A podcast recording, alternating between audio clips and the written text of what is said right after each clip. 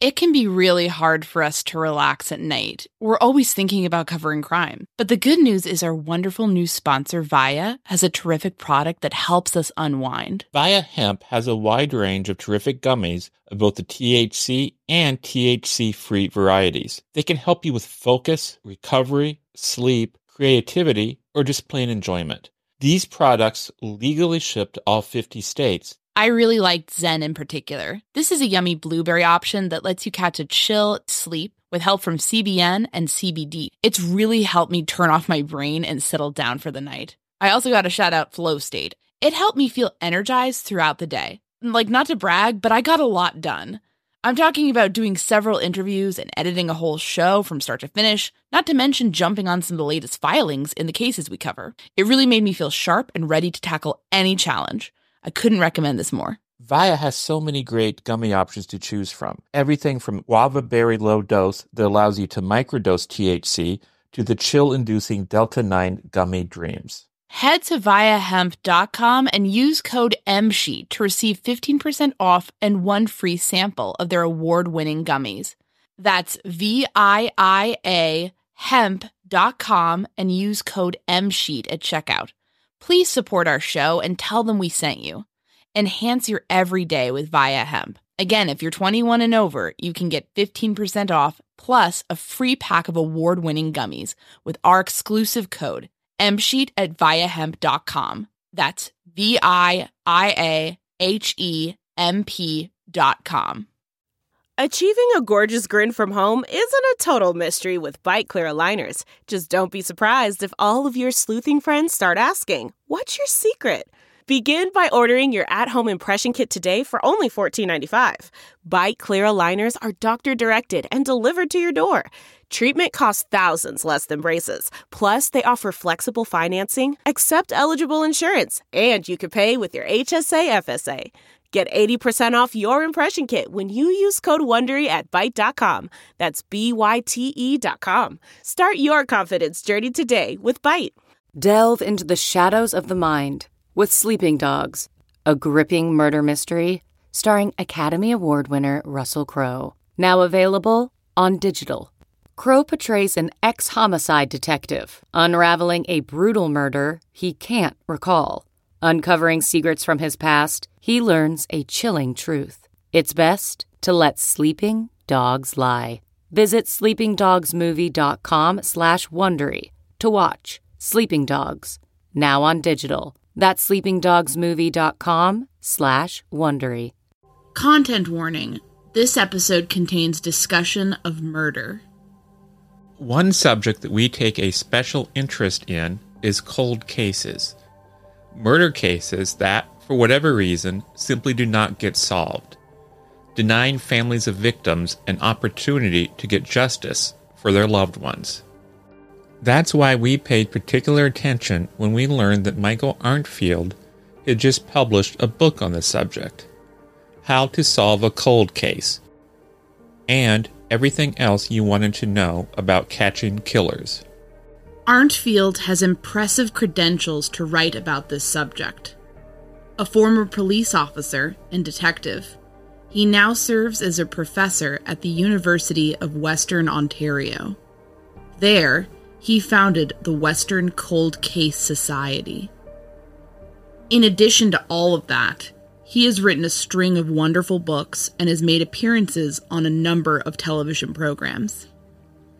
His newest book, which again is How to Solve a Cold Case, and everything else you wanted to know about catching killers. Not only discusses several interesting cases, but also offers a deep dive on just what a cold case is and why so many cases just don't get solved. It is a terrific read, and we were delighted that Arntfield agreed to take time to talk about it with us.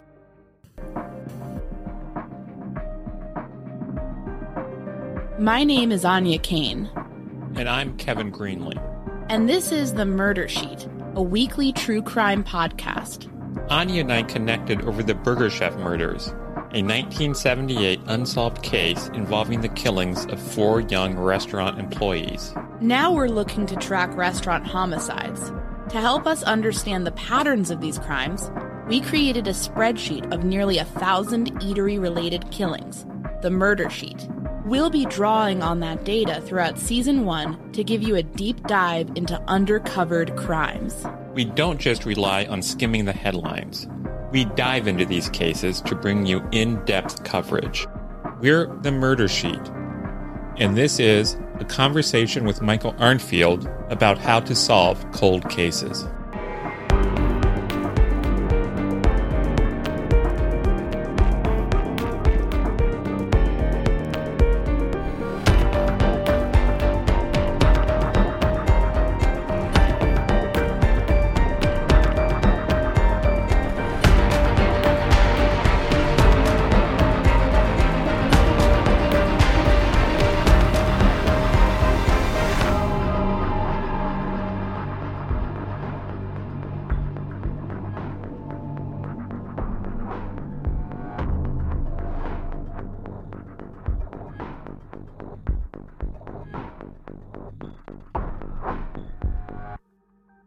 I want to say we really enjoyed your book, and we're looking forward to uh, discussing it with you. You already made it all the way through. Uh, I have. I finished it uh, uh this uh, this afternoon. We're fast readers. Uh, yeah, I, I'm getting good feedback. this is the, the longest writing process I've ever had to endure. I, I started writing that book in like 2018, and then there's a pandemic, and there's been a ton of changes, new editors. So I'm compared to my other works, pretty divorced from it. Like I just I've lost all perspective on whether it's good or not. Or people are reminding me with questions what's actually in it, just because I, I was just sort of sight reading it at the end. well, we both really enjoyed it speaking of the end of the book, there's a section there where you talk about uh, the true crime industry, and you say a lot of justifiably harsh things about true crime. Very justifiably, in our view. about programs like uh, Serial. I, I think. Uh, let me read exactly what you said. You said Serial is uh, interpolation, confabulation, and exaggeration.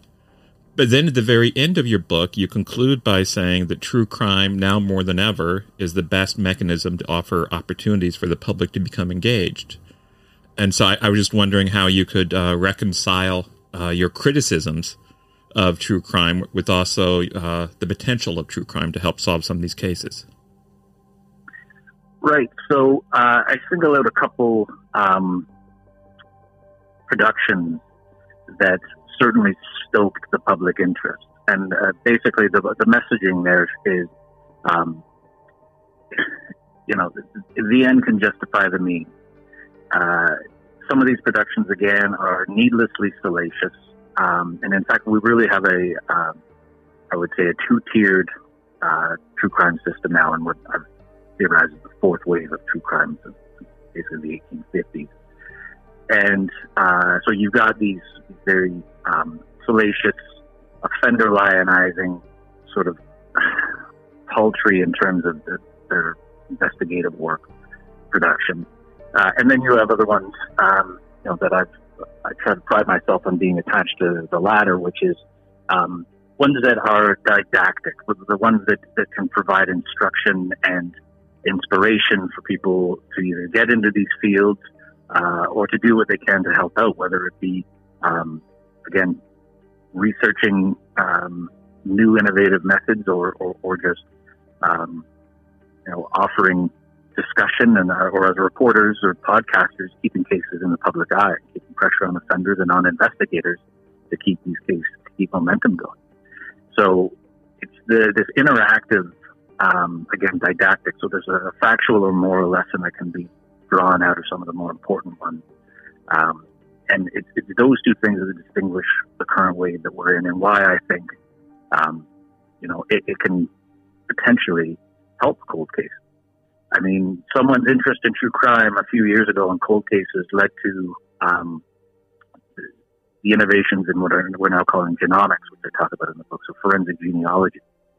And I mean, there's a firm in, in Texas, there's a few private companies doing this, but there's a firm in Texas basically solving two to three cases a week. And we're living in a time when, in theory, every case ever where there is a fraction of DNA that can be recovered using modern standards, all those cases are now solvable. I was really struck reading the book how many instances you were able to cite, in fact, when cases were able to be solved by other than police. You talked about uh, Paul Holes, for instance, with the uh, Golden State Killer, and you had many other cases much less well known than that. Yeah, there's, a, there's a, an interesting case from Pennsylvania in there. I don't want to necessarily spoil it, but I mean, um, the Pennsylvania State Police basically have their cold case unit has has a couple people whose sole job is to just brainstorm and think outside the box of new ways of looking at cases that don't have DNA. And I mean, this, this case turned on a dime years later when basically the, the detective goes to a photography professor. And it turns out that uh, some things could be done with the crime scene photo, and the, the offender died before he could go on trial. It, but that's the other thing I, I talk about in, in the book is DNA is great. We have genomics now that, that can, you know, this is a massive quantum leap forward in terms of uh, criminalistics. But a lot of cold cases, and this is where civilians can come in and, and people in other fields, are solved circumstantially. And I talked again about the cold case squad in, in Nashville, which is sort of like the 1927 New York Yankees of, of cold case squads. I mean, they were building out cases with no bodies found, and they could circumstantially put them together. Uh, and uh, you can meet proof beyond reasonable doubt through circumstance. Um, most evidence is circumstantial. Alibis are circumstantial. Fingerprints are technically circumstantial. So circumstantial evidence is sort of become a, a, dirty word, I think, in the mind of some people. But uh, for years, and still currently, most crimes get solved. Yeah, I was actually surprised by some of your comments about uh, DNA evidence in your book. You say that uh, DNA is used as a crutch to the exclusion of other tried and true methods that might break a case. Exactly. And, uh, well, at least in terms of prioritizing cases. So there's a reason the solved rate has been declining steadily and uh, actually bottomed out to record levels in 2020. Resources provided to police, including homicide units, uh, especially cold case units, which are, are, really a rarity, they they've been deteriorating and becoming less and less. Uh, you know, austerity measures, uh, you know, the defunding, which never happened, but it led to a realigning of where money went. And cold case squads were um, sort of left with their hand out. So, um, yeah, as a matter of just uh, trying to keep the solved rate above 50%, investigators will often rely on those cases with DNA, focus on those first, and, you know, save the others for a rainy day, when in reality, the cases often without DNA uh, are the ones where we've got, you know, emerging serial offenders uh, or just are the cases that, you know, you sign up to be a cop for, and they, they unfortunately don't get to the light of day just because of the low hanging fruit having to take priority as an operational necessity. One thing you wrote about that kind of hit home with me. Uh, I happen to be uh, an attorney who represents the sister of a victim in a case, a case you actually mentioned in your book, the Burger Chef murder case. And in that case, the police files are being held by the police and they're not allowing access to anyone else except for one favored podcaster. And in your book, you write that the, the police department being able to maintain exclusive access just is becoming increasingly antithetical to what most people now consider justice for past wrongs. And you talk about a Homicide Victims Families Rights Act, which I found very intriguing. Can you tell us about that?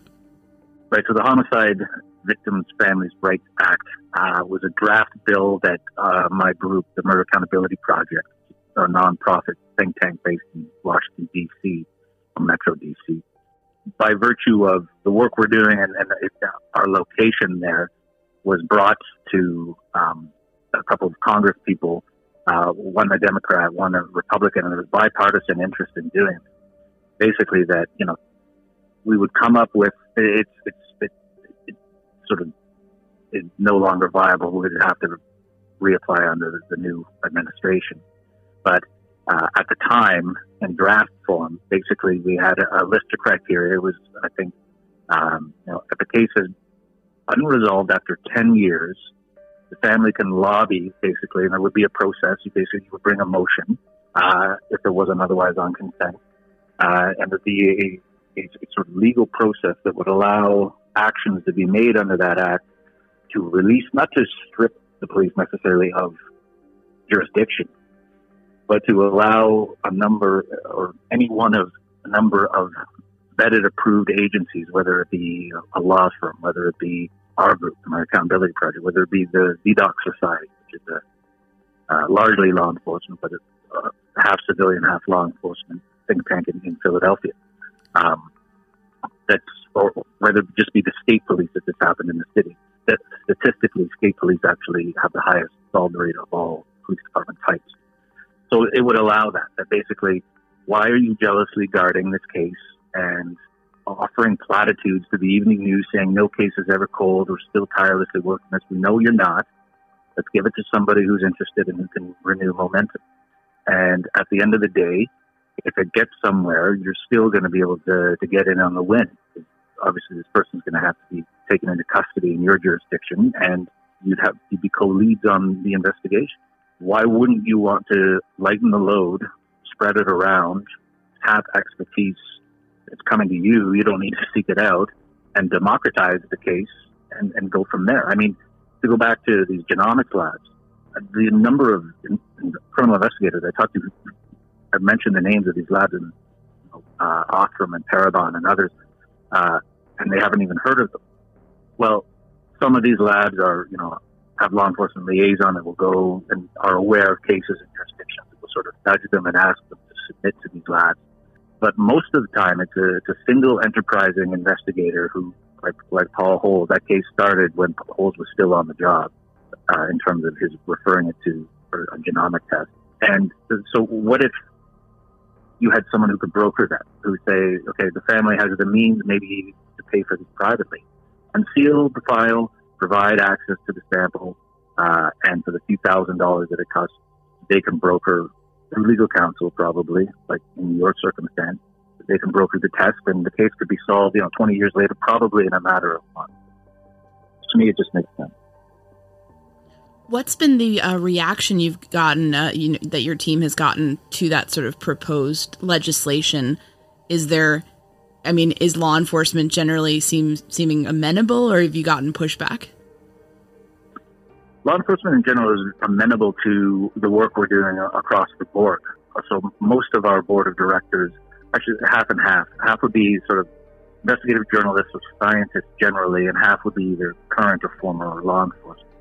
Uh, so we just added a current NYPD uh, detective sergeant um, who's now on our board and then sort of uh, another bridge to law enforcement. But we routinely speak at, at law enforcement conferences, the FBI Academy, uh, what have you. And there's the odd person who sort of gets the nose out of joint. But by and large, if you're aware of our group, you're interested in cold cases, and you're in law enforcement, you're those are the types of people who I end up working with the people who are phoning it in and sort of don't like um, outsider input or backseat drivers on cases, they don't know about it because, or about the work we're doing, and so they don't have an opinion because they're not engaged enough to even care. A weight loss journey can feel like a lonely struggle but it doesn't have to be. For so many of us, lifestyle changes, like deciding to lose weight, adopting a nutritious diet, and taking up fun exercises, are all about putting our own health and wellness first. But it can be really hard to know where to begin or how to keep the weight off once we've seen some progress. Quick fixes like soup diets and juice cleanses are unsustainable. There's a much better way to embark on this journey that over 200,000 people have already chosen. We're talking about the Ro Body program. Here's how it works. Ro gives you access to one of the most popular weight loss shots on the market. Their Ro Body program then sets up a comprehensive weight loss program tailored to your specific lifestyle, health status, and goals. In addition to the weekly shot, you get one-on-one coaching with a registered nurse. That can help you adopt and stick with lifestyle changes like exercise routines and nutritious diets. It's a comprehensive program that sees participants lose 15 to 20% of their weight in a year on average. But the real benefit is that you keep that weight off. This is weight loss at its most sustainable. With Ro, the average weight loss is 15 to 20% of your weight in one year, in conjunction with healthy lifestyle changes. BMI and other eligibility criteria apply. Go to ro.co slash msheet. Sign up today and you'll pay just $99 for your first month and $145 a month after that. Medication costs are separate. Go to ro.co slash msheet. That's ro.co slash msheet. CarMax is putting peace of mind back in car shopping by putting you in the driver's seat to find a ride that's right for you. Because at CarMax, we believe you shouldn't just settle for a car, you should love your car. That's why every car we sell is CarMax certified quality so you can be sure with upfront pricing that's the same for every customer. So don't settle. Find love at first drive and start shopping now at CarMax.com. CarMax, the way car buying should be. Okay, picture this. It's Friday afternoon when a thought hits you. I can spend another weekend doing the same old whatever, or I can hop into my all new Hyundai Santa Fe and hit the road. With available HTRAC, all wheel drive, and three row seating, my whole family can head deep into the wild. Conquer the weekend in the all new Hyundai Santa Fe. Visit HyundaiUSA.com or call 562 for more details. Hyundai, there's joy in every journey. I'm someone I always have a trouble uh, understanding statistics and such. And you write a lot about statistics, and you also write about how the Murder Accountability Project is able to use statistics to actually discover serial killers operating that the public and the police had no idea even existed. Can you talk about that a little bit? Yeah, I mean, I would like to. Statistics are usually uh, misleading uh, lack context and are per, pretty boring. But I'd like to think that we've found statistics or statistical patterns and anomalies that, that uh, are really remarkable. And what you're talking about, so we've done a number of statistically based empirical studies, uh, but what you're talking about is actually the next level, which is we took those statistics uh, and then we programmed an algorithm that looks for, based on statistical patterns we were seeing, uh, will automatically look for patterns in cities, so census metropolitan areas, so not just a single city, but whatever towns or exurbs fall within that census metropolitan area for census purposes. And we'll look for two or more cases bearing basic similarities. So this is a really stripped down, simplified version of the violent criminal apprehension program, which the FBI has been running for years uh, police departments submit on a voluntary basis basically all the characteristics of a crime. It goes into a massive supercomputer and compares it to other crimes. Well, they have hundreds of criteria uh, that makes making matches very difficult because there's so many criteria that have to be the same. Whereas we based our algorithm that finds connections between crimes digitally uh, more simple and, and relied on, on, on basic um, case level information age of the victim, ethnicity of the victim, cause of death, apparent motive, and of course, time. So we look at crimes, and there needs to just be two or more for it to classify as a, as a serial crime. We look at cases that cluster in time and space in the same census metropolitan area where there are, and you can, we can set the, the algorithm to either look at male victims, female victims, of specific age range, but just in general, uh, when you have two or more female victims strangled during, uh, let's say, a single year or, or even two years in the same metropolitan area, and they are unsolved because we have the full list of all unsolved and solved homicides going back to 70 and actually far more beyond that. But the, the algorithm can only run uh, cases basically from the late 70s onward. And it's rooted in a very simple principle, which is that the vast majority, statistically, of offenders, murderers strangle female victims get caught quickly. And that's because these are domestic homicides. Uh, they're either collared at the scene, uh, so the neighbors call in a domestic disturbance, or they're arrested shortly thereafter. Cases are, are, are open and shut for the most part. So when you have two or more that go unsolved because it's not, uh, you know, ex-boyfriend or husband or, or, or someone, and as a stranger, then you've got a, you know, you've got a problem because, um, a, this person, uh, seems to have no logical connection to the victim, so they may be a stranger to them. And we also know that serial offenders employ a number of, uh, of methods of murder, but the vast majority, and this comes from offender interviews, uh, as well as just statistics, like to include strangulation either, as a cause of death or a contributing cause of death. So we have the preferred method of murder among serial killers as the modus operandi. We have a connection between the victim and the killer that would appear that they do not know them. They may be a, a targeted or stalked stranger or just a, a completely random stranger attacked at random. Uh, and then we have two or more, which classifies the pattern as a serial pattern. So we deploy this algorithm. It's running always in the background, and it just identifies. Um, again, it, it, will ping on, and you can actually pull it up on a map, and there's a, and there's a, a photo of all the current all the current uh, hits that the algorithm is making coast to coast in the U.S. in the book, and and go from there. And could it be a false positive? And yeah, we have two random incidents that are unrelated.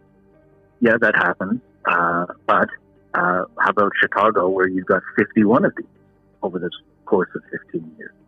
So that was one of the ones, along with Gary, Indiana, and, and, and Cleveland, Ohio, that we immediately brought uh, to law enforcement attention. In Cleveland, they formed a task force, quickly made an arrest. Uh, there's been no uh, similar murders since, even though he was only arrested for one crime. In Gary, Indiana, they said, "Oh, this, this junk science," uh, and then and ignored us, and the, the murders continued until Darren Deon Vann was arrested in a neighboring city and then confessed to the other murders back in Gary. So uh, our our software knew about Darren Deon Vann, didn't know his name, but recognized in the data his murders uh, years before he confessed, and other victims would have been, I think, you know, saved had the police listened. And the police had listened in Chicago, and there was recently a, a docu series on uh, investigation discovery featuring our work and, and, what the police are doing about that pattern of one in Chicago. This is it's all very fascinating. Uh, would you argue that a substantial number or percentage of uh, cold cases are actually the work of serial killers operating beneath the radar? That's a good question, and I don't know if it would, it would be most of those, but I would say a substantial number of those, particularly with in cases where there's a, a recurring ammo that we know is preferred among serial killers. So, um, I mean, let's go back to Chicago. You know, that has like 18 shootings a weekend. Some are fatal, some aren't. Um, I mean, many of those homicides will go cold. Will that person shoot at somebody else again? Um, maybe. Uh, you know, if they do and they're successful again and get away with it again, that they're technically a serial killer, two separate victims in two separate places at two separate times. But uh, we do, the short answer is we don't really know, and and and that's because, and as I explained in the book, we are really trying to clean up uh, and get firm numbers on homicide for the first time in the U.S. ever. There's a number of for years agencies were never submitting their their, their homicide data to the FBI, so the annual published reports were really more estimates because there was just black holes all over the country, missing missing links. And we, have gone to those places and, and got their data at source and then added it to the federal data to, to fill in the blanks. But we also know that misclassified or what we call concealed homicides are still a huge issue. Um, and we, we did a study on that too, looking at CDC death certificates from homicide versus all the homicides reported to the FBI by police departments or that we find by going to these smaller agencies that don't report to the FBI. And there's consistently a shortfall of about 2,500 a year, whereby there's 2,500 more deaths from homicide showing up at, at the CDC than at the FBI. So where are those cases going? The police have classified them as accident, suicide, misadventure, undetermined, whereas the medical professional has later said, no, this person was killed intentionally by another person. So, uh, and the records never get reconciled and married up. Yeah, I found that, uh, frankly, a little surprising. Uh, you're, you're, talking about concealed homicides. It never occurred to me that one reason why a lot of murders go cold is because they're not really seen or recognized as murders. And you talked a little bit there about concealed homicides. You also indicated there was another category called the missing missing. Can you uh, tell us what that means? So the, you know, the missing missing. So a concealed homicide is basically a, a murder missing from police records because it got miscoded through a bad judgment call early on in the crime. Uh, it was sort of written off at face value as something else. Uh, so that's a murder that never gets properly investigated. The missing missing as a whole other category of person, uh, a victim who is so on the margins and, and so really alienated from what we would consider conventional life that when something happens to them, they're abducted, kidnapped, um, or killed and, their body concealed. Nobody notices their absence, so nobody is there to report to the police that this person is missing. So they are missing. They've been removed from their life, either to a specific place where they're held or they're, they've been uh, they've been murdered, uh, and their body hasn't been found yet. Uh, but nobody's looking for them. So there's no way beyond, I mean, making some sort of guesstimate that we know how many of these people are out there. I mean, uh, if you think about the, the, thousands of unidentified remains that, that are on the books uh, in the U.S., that and these are these are missing, missing whose bodies have been found. Well, we don't know who they are because there's no missing persons record to, to match it up to. These are bodies that have just materialized, many of them homicide victims, uh, but we have no idea who they are, what their last moments were like, who their family is, where they're from. So those are just the bodies we found. How many thousands or tens of thousands are out there still waiting to be found, never reported missing, so nobody's looking for who took them. And the case I, I use in the book is absolutely chilling, uh, which is, and, and, I know the investigators on this case. Uh, it, it, it's not a homeless drug addict uh, or you know who is um, in the sex trade. It's uh, a middle-aged, professionally employed woman and her teenage daughter who go become the missing missing from their own home. So people with jobs, people with friends, people with sports teams, people with dentists and doctors, nobody noticed or did anything about it until basically the, the son of the family gets out of jail and goes and knocks on the door and somebody else is living in the house. And then he starts to put it together. Had he been estranged from the family, done more time, it was an impaired driving case, you know, and the trail gone cold, they'd still be the missing missing, and the killer would be out there. And, and, and certainly, actually, uh, the undercover operation used to find the killer. There's evidence that you know he had moved to another city and was planning on doing the whole thing again. Yeah, that story truly was chilling. It was like something out of the Twilight Zone. Uh, when you write about cold case investigations, uh, you, you came up with a very memorable uh, comparison. You said that the modern cold case investigator is a bit like Marty McFly from Back to the Future. And I was wondering if you could explain what you meant by that. Yeah, I, uh, as I say, you have to be one part criminal investigator, one part time, time traveler. Um, so, yeah, Marty McFly, or Kyle Reese from the Terminator for that matter. I mean, you need to go back in time, and you really do when you go down the rabbit hole of these cases. And, and you need to, and again, this is I'm talking sort of metaphorically here, but you, you need to operate convincingly within that time and understand the limitations of that time. Um, and I mean, so the whole thing in in the motion pictures is, you know, they don't want to be, um, they don't want to blow their mission, basically, or they don't want to be found out and you know, that they're from the future or other than to select people. Uh, whereas the, the, the, peril in the case of the, the sort of cocky investigator who wants to go back 40 years and, and solve a crime is that eh, if you don't come at it with the same sort of measured, careful way of being able to understand how to operate in that time, you're going to miss things. You're going to miss things and, and, and you will blow the mission.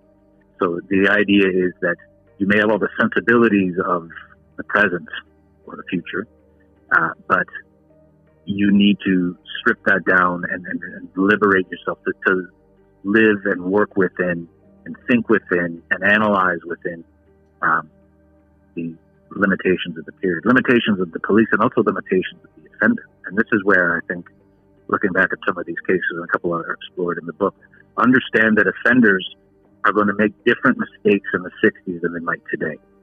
Um, and also uh, that those mistakes, and, and, this is where the, the benefit of being from the future can come in handy, those mistakes can end up actually, when you put your 2022 hat back on after you, you jumped into the case, uh, be very helpful. And I gave the example of genomics. And this, uh, I can think of a case, it's not in the book, but um, that we focused on on one of my television series. And we suggested to the police, you know what? This was 1986. This woman was attacked outside. We pulled the meteor, meteorological records, and uh, it was incredibly humid, incredibly violent death, violent struggle. Uh, and we said, test the ligature. They still had an evidence. So they'd lost better DNA evidence. I'll just leave it at that. But what they did have was the ligature used. And uh, if you're reefing on this outside with adrenaline going, you, there was going to be skin and sweat still on that ligature decades later. And they tested it. And when DNA first started in 1999, they couldn't test for that, but they can now. So his carelessness in 1986, and this is where time is sort of on the, the investigator's side, technology caught up with his mistake. And we still don't have a match using CODIS, the combined DNA index system, the, the law enforcement database. But this is one of the, the cases I've strongly advocated be sent to Othram or one of the other labs because there's no question the brutality of this case. This person was killed elsewhere, and it may still be alive. And either way, we need to know who it was. Um, you mentioned, um, you know, in terms of cold case units being kind of continuing to be a rarity.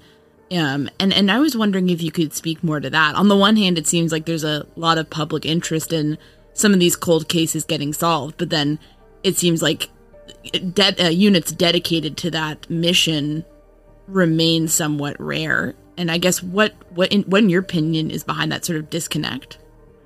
It's strictly resources. I mean, uh, uh again, when you look at large cities, and we know the homicide rate uh, has surged in the last couple of years, and solved rates going down. So you have really a perfect storm that is overwhelming homicide units, which despite what you see on TV, are bureaucracies, competitive bureaucracies. There's politics and egos involved, and budgets, and not unlimited money, and uh, problem personalities, and everything else. It's not, uh, again, not as seen on TV.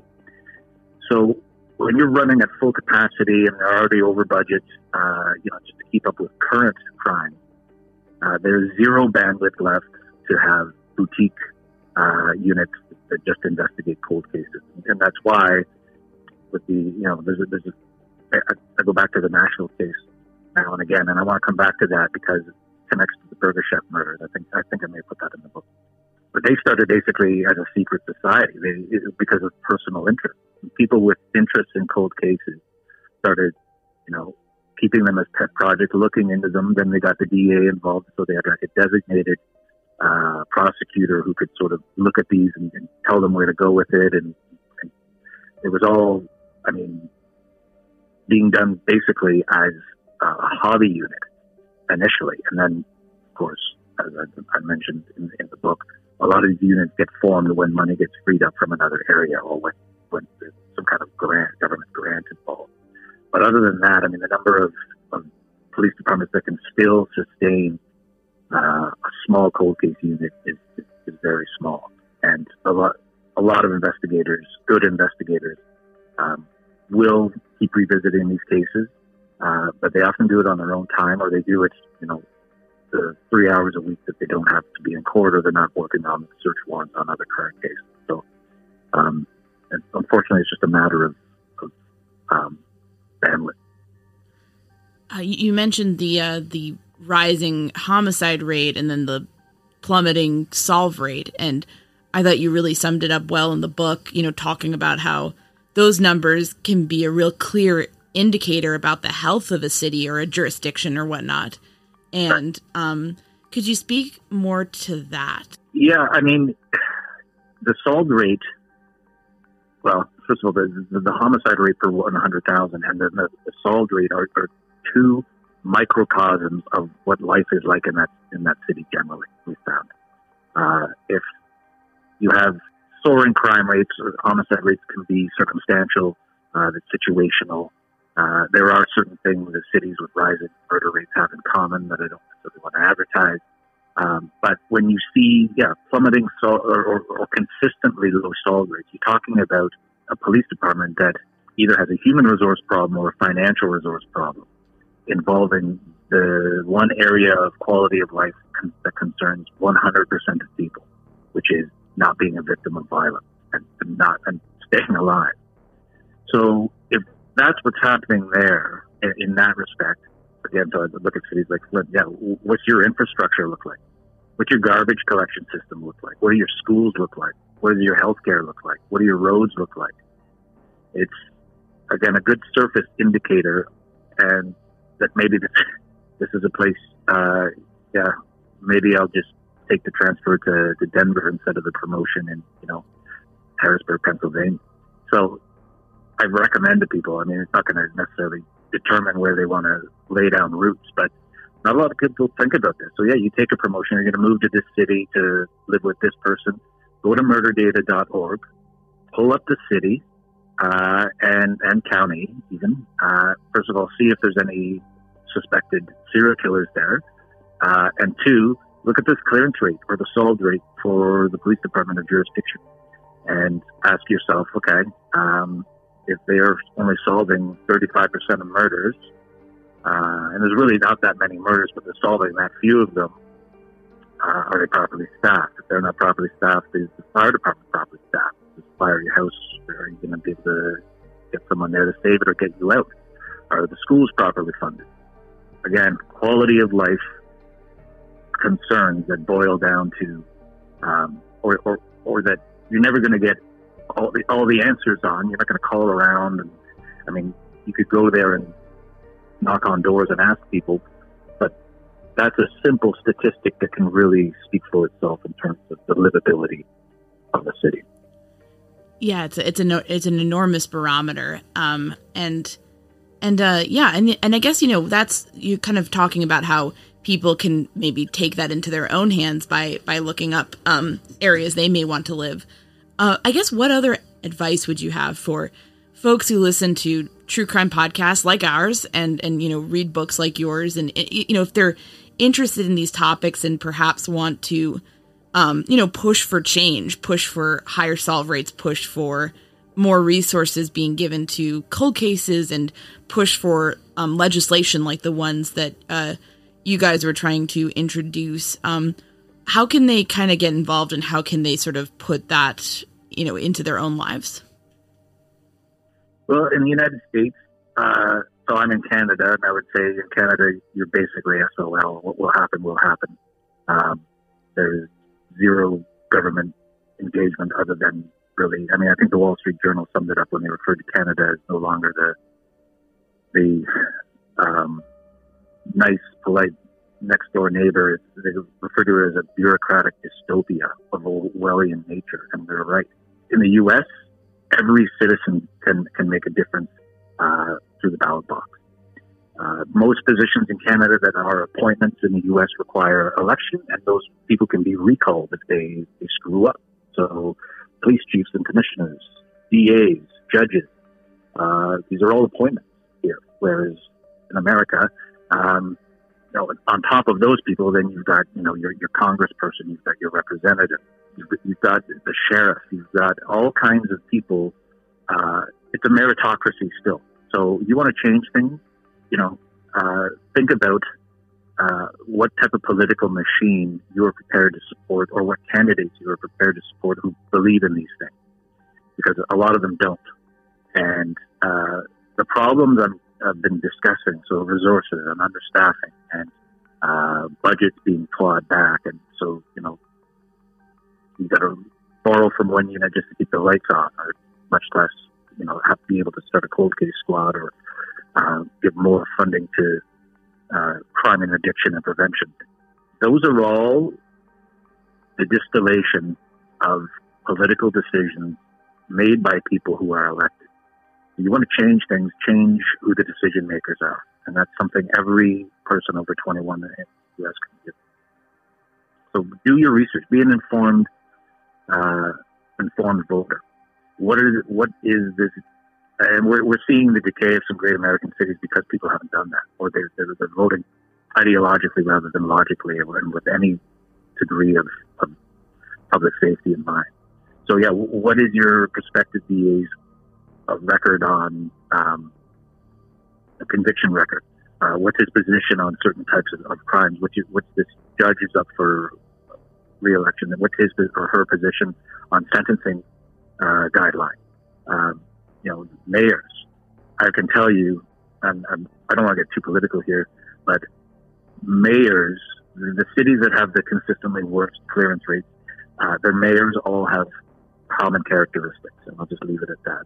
But the, whoever the mayor is in, in the U.S., the relationship between the mayor, the police commissioner, uh, and uh, again other um, DA, other law enforcement uh, entities uh, while the mayor is sort of the, the I don't say token position, but uh, a largely symbolic position, they have a lot of sway on these agents. The mayors can really screw things up in a hurry.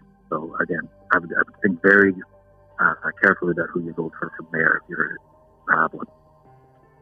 Second the thing that people can do, and this is in the book, regardless of what your stance is on it, um, if it's within your means, uh, and if it's not, ask for it for Christmas uh, get a get a um, genetic test done, get a, a, family DNA test done, and upload it to GEDmatch or the other open source sites to get it out there.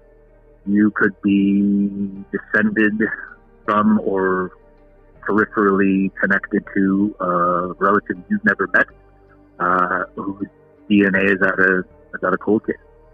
Um, this whole genomics revolution it, it, it, the science is changing by the day because the samples are, are, are, growing. So the, the links in the chain from the crime scene DNA sample to the family tree that produced the offender uh, are, are getting shorter. And the more samples that are out there, the more quickly we can narrow down the haystack to find the needle. And there's just more samples to draw from. There's more, there's more interconnections for uh, these analysts at these labs uh, to find and, and turn over to law. Okay, picture this. It's Friday afternoon when a thought hits you. I can spend another weekend doing the same old whatever, or I can hop into my all new Hyundai Santa Fe and hit the road. With available HTRAC all wheel drive, and three row seating, my whole family can head deep into the wild. Conquer the weekend in the all new Hyundai Santa Fe. Visit HyundaiUSA.com or call 562 for more details. Hyundai, there's joy in every journey. Audible is the destination for thrilling audio entertainment. Allow your imagination to be piqued by stories that are brought to life through captivating sound design, eerie soundscapes, and dynamic performances. As an Audible member, you'll be able to keep your heart rate up month after month because you can choose one title a month to keep from the entire catalog, including the latest bestsellers and new releases. If you're in the mood for a shocking psychological thriller, check out None of This Is True by Lisa Jewell. Embrace brand new exclusive thrillers from best-selling authors who are guaranteed to keep you gripped. New members can try Audible free for 30 days. Visit audible.com slash thrill or text thrill to 500 500. That's audible.com slash thrill or text thrill to 500 500. You can host the best backyard barbecue when you find a professional on Angie to make your backyard the best around. Connect with skilled professionals to get all your home projects done well. Inside to outside, repairs to renovations. Get started on the Angie app or visit Angie.com today. You can do this when you Angie that. Um, and I wanted to ask you about a few moments in the books, uh, in in the book that we kind of um, stuck with us, and and one was you mentioned that your ancestor was uh, had some sort of criminal history in Ireland. My family's from Ireland. My grandparents are from Dublin and Westmeath. So I was just curious if you could tell us more about that. Yeah. So first of all, I could tell you're Irish just from obviously your name is Gaelic. I thought as soon as I saw it, I was like, I, I got to mention that. Um, so yeah, he's uh, he's a not too distant relative. Um, he's a great great great uncle um, who was um, in so I was well outside Dublin in, in Ballybay, which is up actually near the, the northern border. Um, and he was responsible for several and tried for and acquitted for several murders that we're aware of.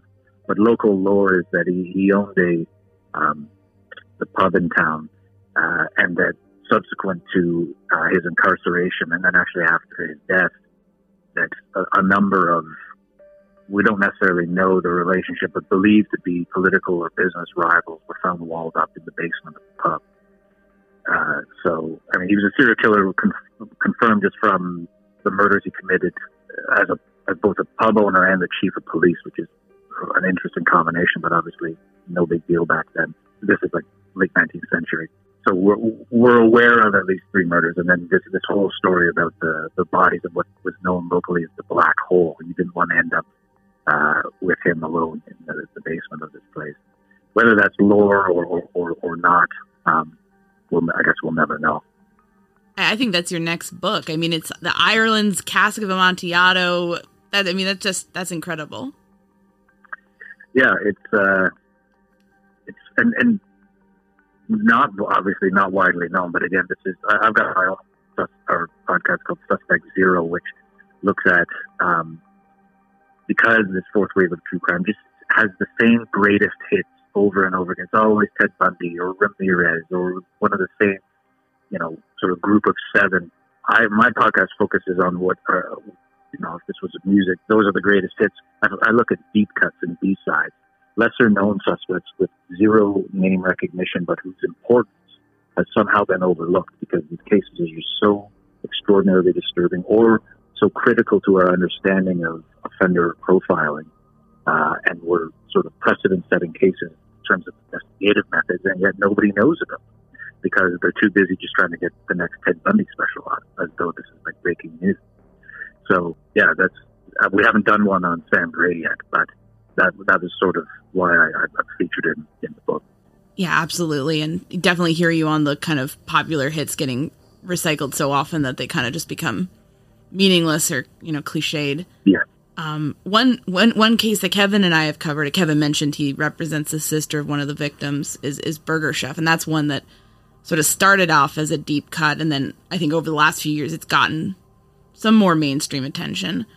But we enjoyed the the kind of insight that you uh, put in your book on that, sort of saying maybe there's a Paul Dennis Reid connection. That's that's something we've right. heard a few times, and we were wondering if you could tell us anything more about what you know your conversations with one of the original detectives were like, and sort of how you came to that uh, you know thought process. Yeah, so I, oh, another one of my books uh, Monster City, Murder, Music, and Mayhem in Nashville's Dark Age looks at, I've already talked about them, the iconic Nashville Cold Case Squad. That um, I mean, so uh, I lived in Nashville for, for some time. I was a visiting, visiting professor at Vanderbilt and ran on some ride-alongs with Metro Police there. And I mean, it's it's now it's like Las Vegas basically. But I mean, in the 80s and 90s, the cases there, serial killers, mass murder, were just crazy. And this cold case squad basically tackled them all. So a long story short, a detective, a, a former Indiana State Police detective, uh, read the book uh, and emailed me and said, after he read the, the atrocities committed by Paul Dennis Reid, who was an aspiring country artist moved to Nashville with delusions of being in the industry, even though he didn't play an instrument, had no talent. Uh, and then plan B was just massacring entire workplaces, usually restaurants, fast food joints, uh, killing all the teenage staff and then robbing the place of just like basically pennies on the dollar. And it was never about the money. It was, it was an absolute psychopath. So, I mean, he, he slaughtered kids working at McDonald's, at a, at a 31 Flavors, uh, at a Shoney's, which is sort of a, southern chain, a bunch of other places. Uh, and we know then also his earlier crimes, uh, he was convicted of, of robbing a, a, a, Houston steakhouse. No one was killed in that, uh, but by sheer luck. So these types of crimes are very rare. These takeover robberies where the offender is not deterred by there being multiple employees or cameras, whatever, uh, and everybody's slaughtered. So the detective read this and he said, "You know if Paul Dennis Reid's movements ever took him uh, to Indiana. And we know he's out of custody around the time of the Burger Chef murders. There are major similarities between that crime as well as, and I forgot to mention, uh, Reid is also the prime suspect in uh, slaughter at a, at a Texas bowling alley, where again, all the teenager employees before opening were basically lined up in shot execution style for no apparent reason other than he, Reid was thrown out of there uh, for being drunk two nights earlier, so he just went back for revenge. That's sort of where he went from just robbing places to, to, to massacring everybody there. And he, somebody else was actually put on death row for that and wrongfully convicted. And Reid is sort of then in the wind for the next few years, and that's when Chef happened. So, I mean, for sure he has to be considered. Um, could it be entirely random? Could it be, you know, a crew? Uh, maybe. It just seems it has the, the same insanely cruel verb to it as his crime. Yeah, absolutely. The senselessness of the violence and it, uh, the, Yeah. the take was like a little bit over 500 bucks. So, no, I mean, nothing. I mean, obviously, not, lives aren't worth any money, obviously, but the level of violence kind of that happened when it seemed like all the kids in the Burger Chef case were complying uh, is just kind of outrageous. Yeah, and uh, I'll stress that real bandits, real armed robbers who are financially motivated do not want to things to get messy and to hurt people if, you, if you're there for the money. So if you're not there for the money, and I talk a bit, a, bit about this in the book in terms of recognizing the actual motive.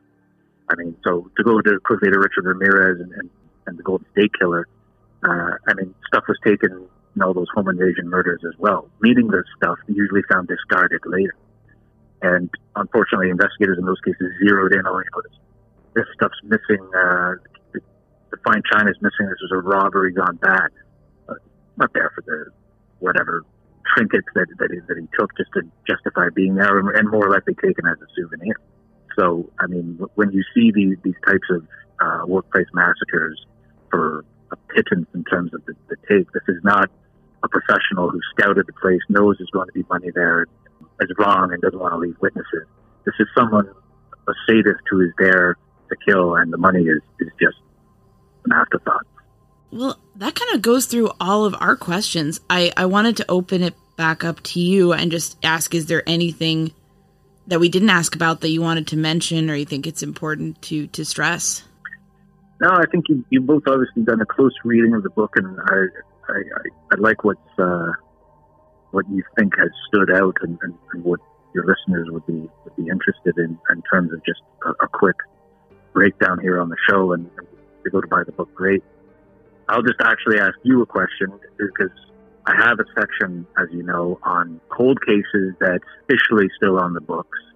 I think we can, based on our body of knowledge that we now have in terms of why offenders do what they do and who was where at what time, we can reasonably deem solved. At, at least the historical record, the oral history can deem it solved. So the one was, um, if you, you remember, the massacre of 45 people on a uh, Canadian prompt plane back in 1965. You remember that case? Yeah, that was very intriguing. It was amazing how there were there were four very good suspects for that crime on the flight. That was incredible. Yeah, and um, it's it, explaining that in a simple manner was was, was difficult, but uh, the likelihood of these four passengers, unknown to each other, all being on the same flight, uh, when police later dug into their lives, I mean, any one of them could have. I mean, they all had. They all took out insurance right before there, the plane was a bombing. They all had either bombing interests or bombing experience with explosives. It, the one guy had already killed somebody. It's uh, uh, the one guy told his family he was going there for one reason, uh, for a job. They checked with the job, and in fact, uh, they'd never even heard of him. They weren't hiring, uh, so no one knows why he was uh, being on the flight. The other guy is on the flight with a gun. It's just, uh, it's it, it's just. Uh, I guess I, that to me, again, in part because even up here nobody's heard of it. But to me, that's a case that really needs to be taught. Uh, and I, in my talks, I actually I reference it, and people have heard, haven't heard of it before. And even you know it's in the U.S. or I was in Australia before the the pandemic, teaching there. Um, it, it really is, and that the, the chapter on it is just a slice of, of the talk. But yeah, when you have too many good suspects, how do you begin parsing them? And, and, and, what does your experience and, and, and common sense tell you? And what other offenders can you overlay? Because again, since then we've got so many, and this is the, um, basically the, the FBI's Mindhunter program is to build a brain trust of knowledge of why, how, what makes offenders tick, mass offenders or serial offenders. And we've got that body of knowledge now. And overlaying it onto that, that massacre, um, that had no apparent motive, um, it, it, becomes much easier for one suspect to stand out. Yeah, that was an incredible story, and it was one that was completely new to us. Yeah, I'd, ne- I'd never heard of that case before, but it was like, wow, that's that's a nightmare flight. No, yeah, exactly. That that's a Twilight Zone episode. Yeah, jeez, and like, I mean, we run into this all the time in in in the cases we cover sometimes, but it'll be like, you know, you, there'll be a case that happens, and then uh, turns out, you know, these three guys were all in the area, and they all had motives, and they were all pretty scary guys, and had you know a propensity for violence, and and I think that's that becomes hard for people who are listening because they kind of you know they start just saying oh well it must have been this guy because he was in the area and it starts like it's like you'd be surprised by how many really scary people can kind of come out of the woodwork through a case but it it doesn't mean that they're all guilty Right. Exactly. Awesome. Uh, well, listen, it was it was delightful talking to you. Uh, where can people uh, get the book? Uh, just about anywhere uh, books are sold. Uh, Barnes and Noble, Amazon, obviously. Some neighborhood local bookshops may have it. Your airport bookstores, I'm told, may even be at Costco, and a pile of them on a skid. It's not exactly, but it gets books in their hands. Uh, it's a terrific book. We both really, really enjoyed it. Yeah, Kevin kept on uh, when he was, re- you know, when he was reading, he'd be like, "I think you were really preaching to the choir with both of us because we both we kept on being like, look at this, like we agree." well, that's great, and I appreciate you having me on. And uh, sounds like uh, you know you your interest comes from an earnest place, which is again what I'd like to see the, this current wave of true crime be more of. Yeah, it, it's because I mean I think I, I we have hope because I think a lot of I mean what I think there's a a growing backlash to um kind of the salacious nonsense and people are getting tired of seeing the same Ted Bundy documentary over and Yeah. over again, which is good. Yeah, I'd like to think so. Well, thank you so much for taking the time to talk with us. Thanks again, and uh, I'll come back anytime. Thank Amazing. you. We'll, we'll take you up on that. Yeah. Thank you so much. we would like to again thank Michael Arntfield for taking the time to talk with us about his book, How to Solve a Cold Case, and everything else he wanted to know about catching killers. We really enjoyed it.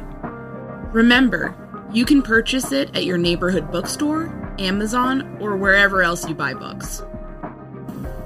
To our surprise, we've gotten a number of requests from people saying they would like a way to help financially support our efforts with the show. So, if you are interested, we are relaunching a Patreon page, which you can find at www.patreon.com slash murdersheet. Join us there for two live video question and answer sessions each month. You can ask us anything, suggest new cases for us to look at, or even offer ideas for new leads for us to follow. If Patreon is not your thing, you can buy us a coffee at www.buymeacoffee.com slash murdersheet. Thanks for the interest. Thanks for listening to this episode of The Murder Sheet. As always, thanks to Kevin Tyler Greenley, who composed the music for The Murder Sheet, and who you can find on the web at kevintg.com. To keep up with the latest on the Murder Sheet, please make sure to follow us on Instagram and Twitter at Murder Sheet, and on Facebook at M Sheet Podcast, or by searching Murder Sheet. If you enjoy listening to the Murder Sheet, please leave us a five star review to help us gain more exposure. And send tips, suggestions, and feedback to murdersheet at gmail.com. Thanks so much for listening.